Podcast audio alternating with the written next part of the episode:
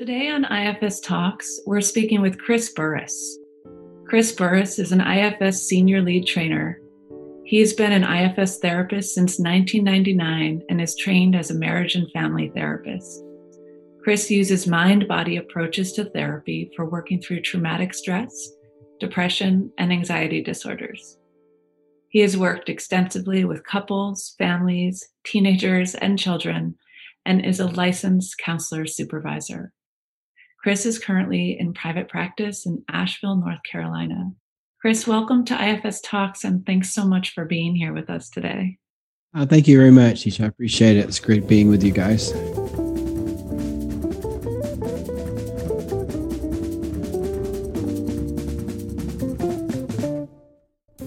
Thanks much, Chris, for willing to sit with us. What parts come up today hearing your bio? Hmm. I think that some parts of noticing, you know, I've been a therapist for close to 30 years. It's been kind of a long journey. Mm-hmm. Kind of beginning learning IFS, you know, learning about psychotherapy and learning IFS and, you know, and sitting with clients for, you know, close to 30 years now. So I guess some parts are aware of the the journey that I've been on.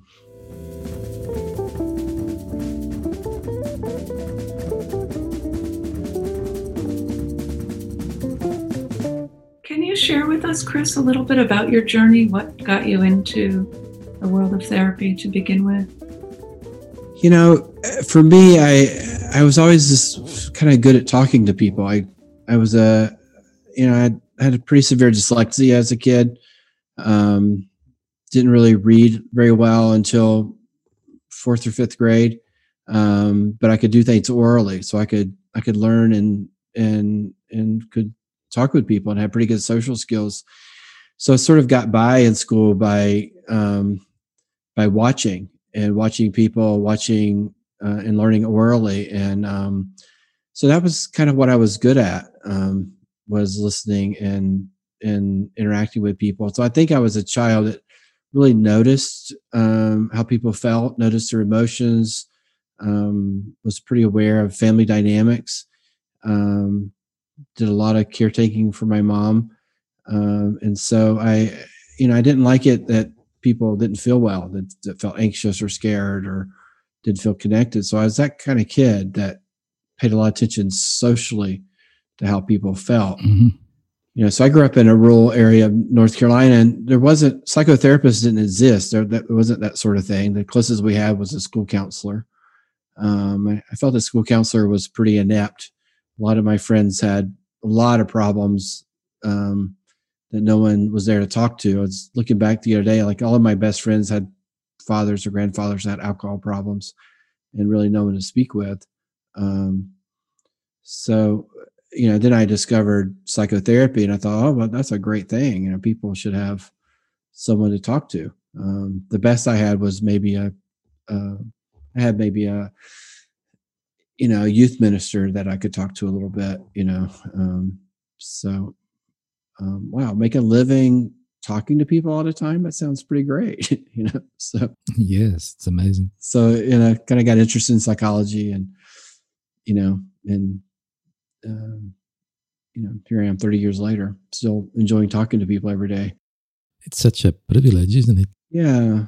Yeah. Especially when something we can heal trauma and the, i think a lot of our ills in society are related to trauma, trauma and how very little we actually recognize the impact trauma has on systems and communities and nations. Yeah. And it looks like you were a sensitive child. Yeah. And you could feel what's going around. Yeah i had an early sense of what was going on emotionally around mm-hmm. for people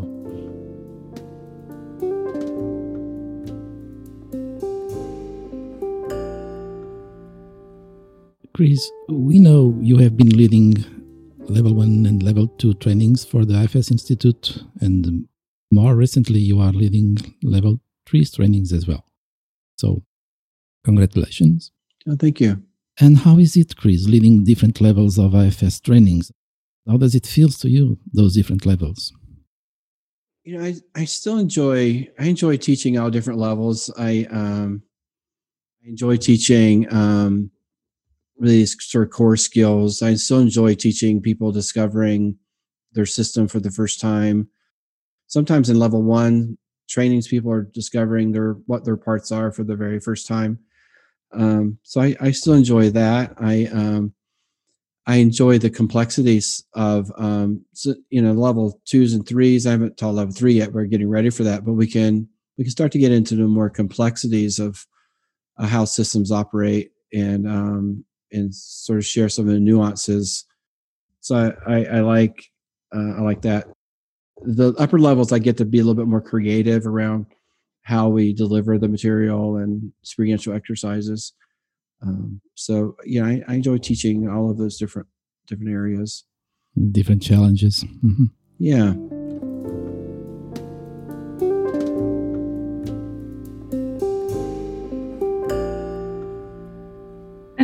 Did you find IFS? I met Richard uh, Dick Schwartz at a networker conference.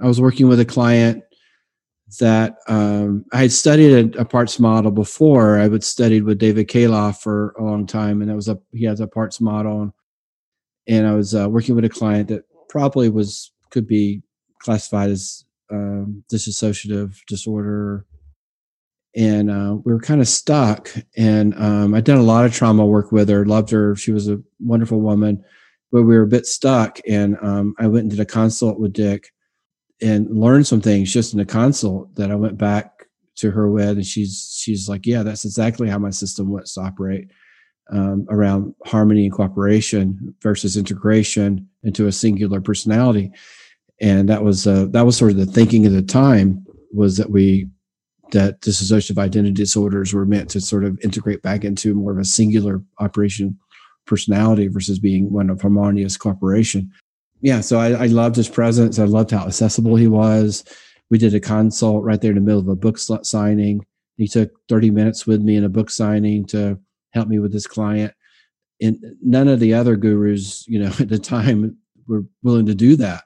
You know, they were, they, it was very hard for them to even, you know, give you five minutes. So I was really impressed with how accessible he was at the time.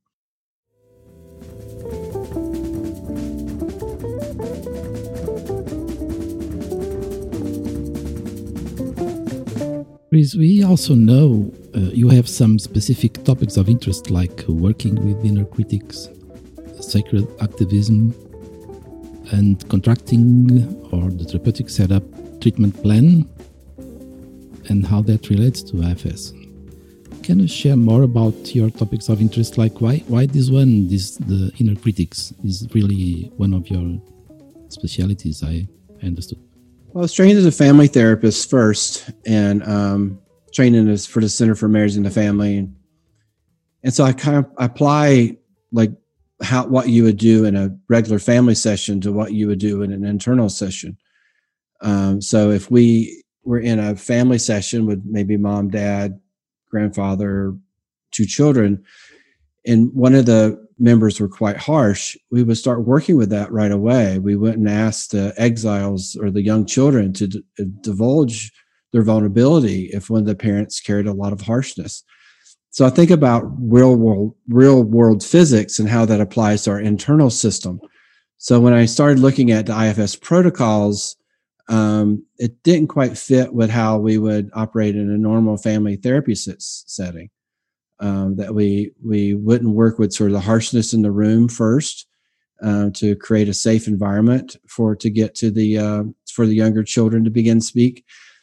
You know and I, I, saw a lot of damage in family therapy that was done by asking children to be vulnerable before we really kind of neutralize the harshness of their parents and um, so i didn't want to recreate that and a lot of my work as a family therapy supervisor was to change some of those dynamics of the way people conducted family therapy.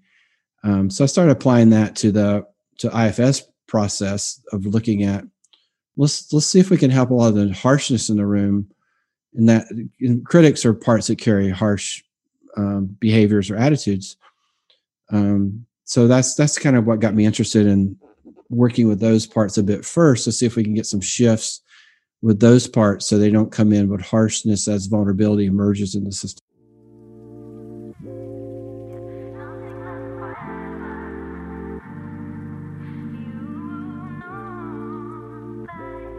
How would you recommend to our listeners to work with their own critics first before going to other parts that might come up?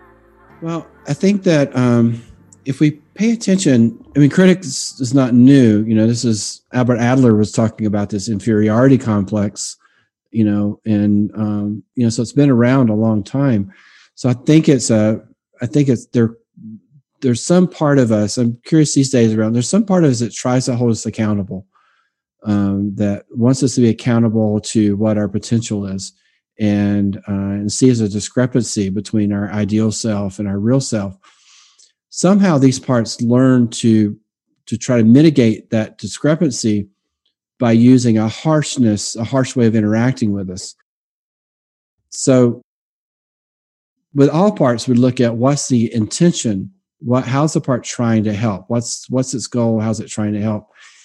So noticing a bit the protective nature of it does it mean does it mean to make us feel bad or shame it's trying to protect us in some way so validating the the desire to protect is the first step to helping these parts. Um, and then with my own system, I, I get curious around okay, like, why do you need to be harsh? And what are you hoping would happen by being harsh? And a lot of times these parts don't trust that they can be heard and, and listened to unless they're they have some intensity to them. Um, and then as I got closer with the work, I began to question like where did where did you learn this? Uh, my my father wasn't a harsh person. My father was a pretty gentle guy. Um, never really got angry, so it wasn't really my dad. My grandfather wasn't very harsh. He was a pretty gentle, kind guy. Uh, my mom could be a little harsh, but this part didn't seem like my mom. You know, so as I got to listen to it more, it kind of took on these these sport coach sports coaches, particularly my football coach had taken on the, and this was kind of a time where I needed to get more disciplined um, and be more disciplined. I went sort of being a kid to being, you know, a more disciplined athlete. And my football coach, particularly, and he helped me be successful, but he did it by being quite harsh. So getting curious. So who are you mimicking? Is one of the questions. You know, who are you acting like, and where did you learn to act like this person? And the other question I asked a bit is, uh, is there anyone else that that would actually do a better job at this, had a better way of being doing this a better better job in your environment? Uh, that you that would be a better person to mimic. Some people don't have that. Some people don't have, um, you know, that empowerment person in their life. So they they mimic the best they can kind of come up with.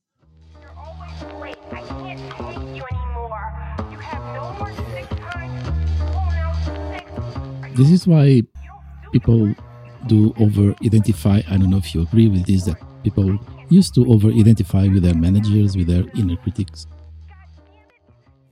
I think these parts they play a major role in our system. So they're quite active. So these the managers and inner critics, you know, tend to be quite active. Um, and so I think the over identification as you're describing is a bit of the nature of how active these parts are in our systems. So, uh, so they're they're kind of meant to play a major role. Sometimes they're meant to help us survive. Um, for my my inner critic, you know, the option of, you know, I'd already sort of got cut from the baseball team. I got cut from the base, basketball team. You know, so the getting cut from the football team wasn't an option. You know, for this part, so it, it became very um, very overzealous to make sure that I was successful at football because um, to not have a sport, it, you know, in my day and time was not really accept- acceptable to my part. So it, it was quite active. It became quite active.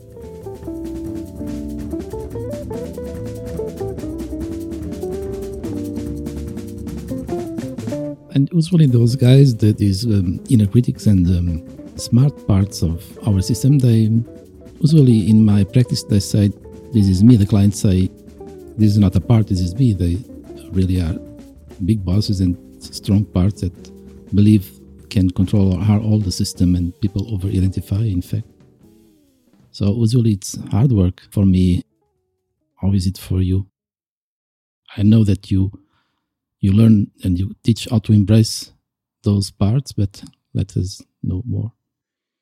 I find that too. I um you know i was i was fishing with a friend of mine and he was a he's a doctor he's in med school.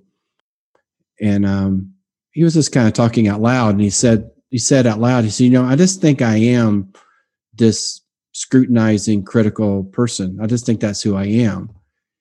And um i found it kind of interesting because i had i had never felt him scrutinize me uh, he was pretty generous person we were fishing in his boat you know and with his rod his reel and all of his tackle and you know and he had invited me to to come on a regular basis. He was very generous. And I said, well, well, who's this generous person that's very kind and, you know, and um, caring towards me? Like, I don't, I don't know that I experienced this, you know, in you. And, um, you know, so that, that, little separation that there's some, there's a, there's a separation between that part of us and there's something different. There's some other quality to our being that that recognition that there's a there's something else besides that is kind of that crack i think where we began to get curious around like you know what else is there that there's more to our system than maybe this voice or this these thoughts it may be kind of predominant but there's something more there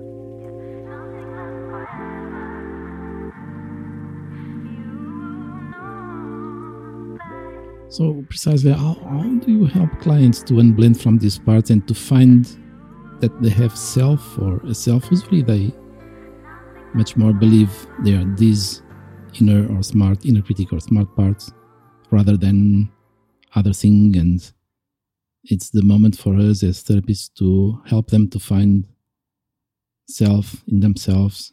How do you help them? Well, I think that um, what's a little different from um, maybe doing IFS for a long time and maybe learning IFS for the first time, you learn to really relax your agenda and your and your your goals. And so when I I think the way that I tend to do IFS and the demos people watch is I'm, I'm pretty good at just really sitting back and relaxing and getting to know whatever is there. Um, so listening really closely and getting really curious around and and i'm i'm pretty comfortable just hanging out with a part you know so i'm you know it's like you know we're just going to sit on the porch and get to know each other um so i you know so the first thing i do is is get comfortable like okay we're just maybe the next 30 minutes all we're going to do is get to know this part of you and how it's protecting you and how it got its job and what's afraid would happen if it didn't do its job and who is it mimicking and what's it you know what's it trying to protect? And that there's not a goal to get beyond it or past it uh, or to get rid of it um, and i think these parts can feel that type of curiosity and and the first step is to get to know them really well um, and as you get to know them well there's there's a natural unblending that happens. I don't have to force something. I don't have to make something happen. I don't have to do anything to anybody. You know, I just have to sit and be curious and get to get to know them well. And I found with IFS, that's actually kind of what I was good at was as a kid, is just sitting back and listening. Um, so I I don't have to do too much extra um, like I I thought I had to when I was a younger therapist.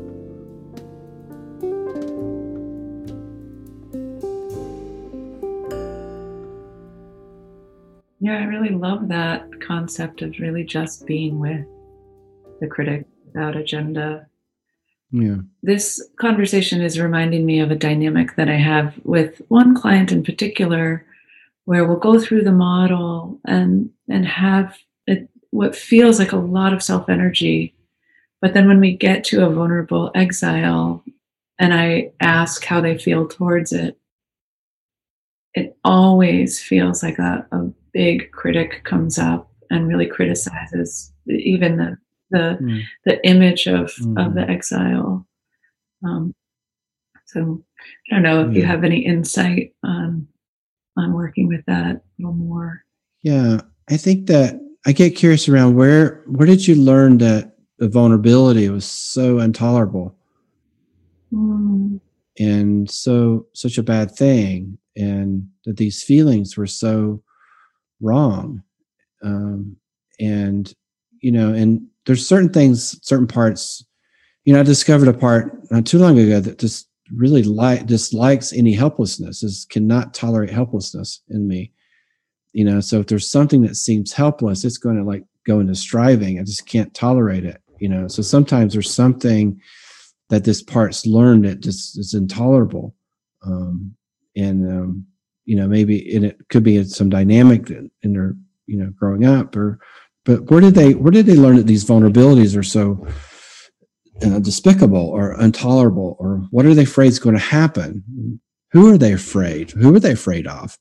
Um, you know that sometimes the folks that are mean to us still live in our system and we're still anticipating that to happen again. So getting curious about what's what feels so intolerable about about these more vulnerable parts of us. Yeah that's great. Thank you. Yeah staying with the curiosity.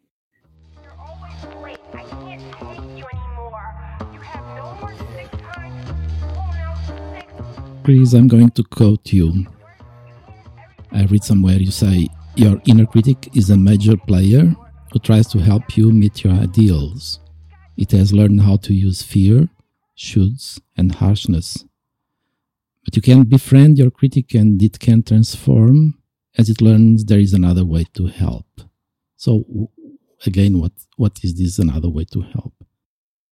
Yeah, you know, I worked a lot. I was a director of counseling at uh, North Carolina School of the Arts, so I worked a lot with artists. We had um, really the most, some of the most incredible artists uh, around drama, visual arts, uh, filmmaking. Uh, but they they all tend to be driven by fear. So fear is a major loud motivator in our system. We can feel it. Um, it, it helps us survive. It helps us overcome um, but it kills creativity. Um, and um, so, because it's so loud, we we learn to kind of rely on it, and um, and our parts are oriented toward helping us survive. So, fear is what is a survival instinct. Um, and with trauma, uh, you know, trauma creates a lot of a threat to survival. So these parts get maladaptive and believe that our survival is at stake. So they use fear to survive. Um, the other motivation, which is the more the natural motivation, is inspiration or creativity or imagination, enchantment, um, you know, um, in, intuition. This is a this is a different energy that actually comes through us when we're in self energy, and this is where we can imagine uh, a different way of being in the world. And we can actually start to imagine a different world than the one that we're in uh, that we might be able to create. But we have to sort of turn off the fear or help the fear turn off in order to create space for that that more creative energy to to come through. So IFS is a model where the self emerges when the extreme parts can relax. So it's it's a it's an emergence model by releasing constraints. Um, so so the the parts have to have that negotiation to be able to then know that that that the self it can emerge and there's a different energy that actually is more powerful more creative and and and more productive than the fear. If you've ever tried to accomplish something just by being afraid i remember staying up right trying to write papers being afraid of failing and just couldn't even hardly think straight. So that's the other potential is the the inspiration that self energy brings into the system.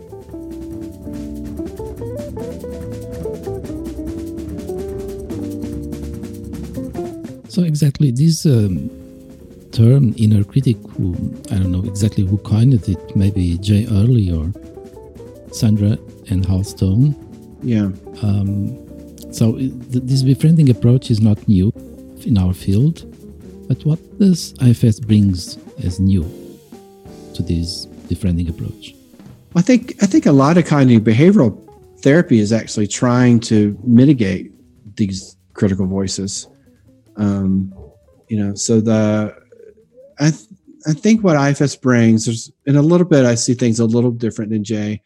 Um, I really appreciate his work, but um, I think I think seeing that these parts are here to help us survive, they don't mean to cause trouble. They're maladaptive, and there there's more to them than this. So critics have the capacity, all parts have the capacity to transform and change. So when we use inner critic, we actually kind of lock it in place as that's who it is. So I try to even adapt our language, you know, to a part that uses harshness or parts that, a part that uses criticism to try to to um, to help you. So even if we change our language a bit, because we don't want to stagnate it into a fixed role or a fixed place, it's a part that uses harshness you know and so so as as a way as a part that carries anxiety or a part that carries fear a part that um, has a burden of shame. So the the part is more than just its role and more than the the energy that it carries. Um, so i think that's one thing IFS brings is that it's more than that. It's a player it's a major player in your system that has learned to use harshness as a way to try to help you. Um, so we don't want to so in our language, we don't want to fix it into place and allow it to the space to be transformed as we allow other parts to transform.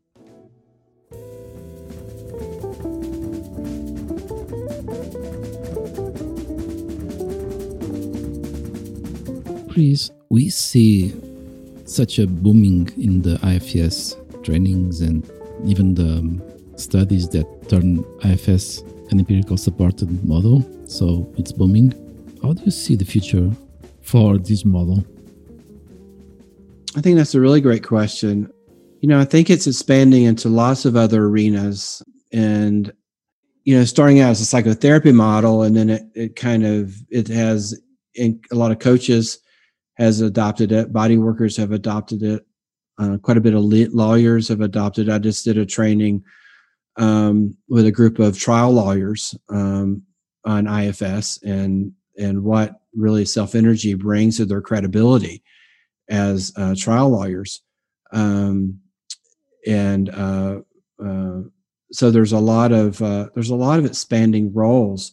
Management has a a, a lot of um, capacity to use IFS for business management health healthcare and um, you know so there's a lot of i see it expanding into a lot of uh, arenas and can be used a lot of uh, education for children and teachers. Um, so there's a lot of arenas that that it can can really expand into and have um, a, a, uh, a really important influence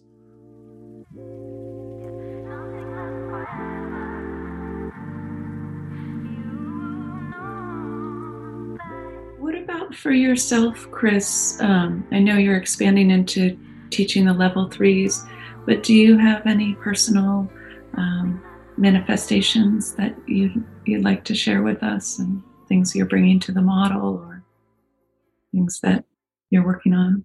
Yeah, I've been trying to work on um, finishing IFS group therapy manual. Mm-hmm. Interesting. Um, it was close to written and then covid hit and then we all went online. So i wrote everything to be able to use in an encounter group format and then we've gone online and um, and then our our our teaching has really increased a lot since then. So i'm trying to complete this this process um, and write a, a, chapter for how to use it online and um, so with with dyslexia writing's not my my favorite milieu. So it's it's it's quite a slow process with lots of help.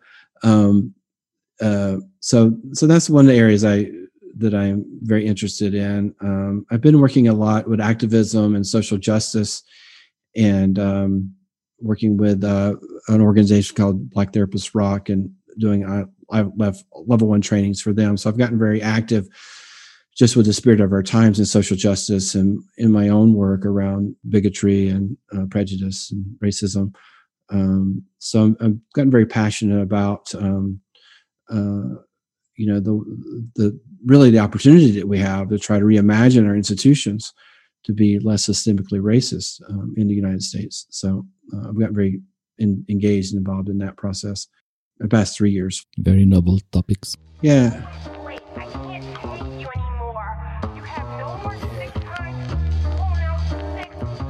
And uh, let us know, Chris, uh, how about you and these pandemic times? How are you coping with? You know, it's for a while in the beginning, it's kind of, we've kind of settled into another, another way of life. Um, you know, that sort of the new normal in some ways. But mm-hmm. the first, you know, four or five months was quite stressful. And I think we've kind of hit a new, new rhythm here for me, um, you know, I traveled a lot. I was gone from my family um, a couple a couple weeks a month, at least one week a month, and have, my children are still, you know, in, in junior high and high school.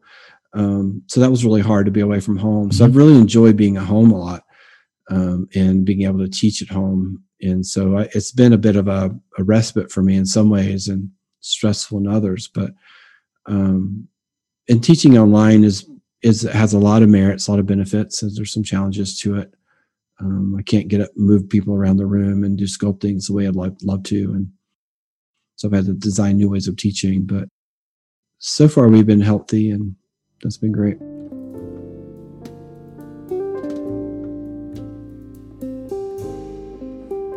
Chris, thank you so much for having us.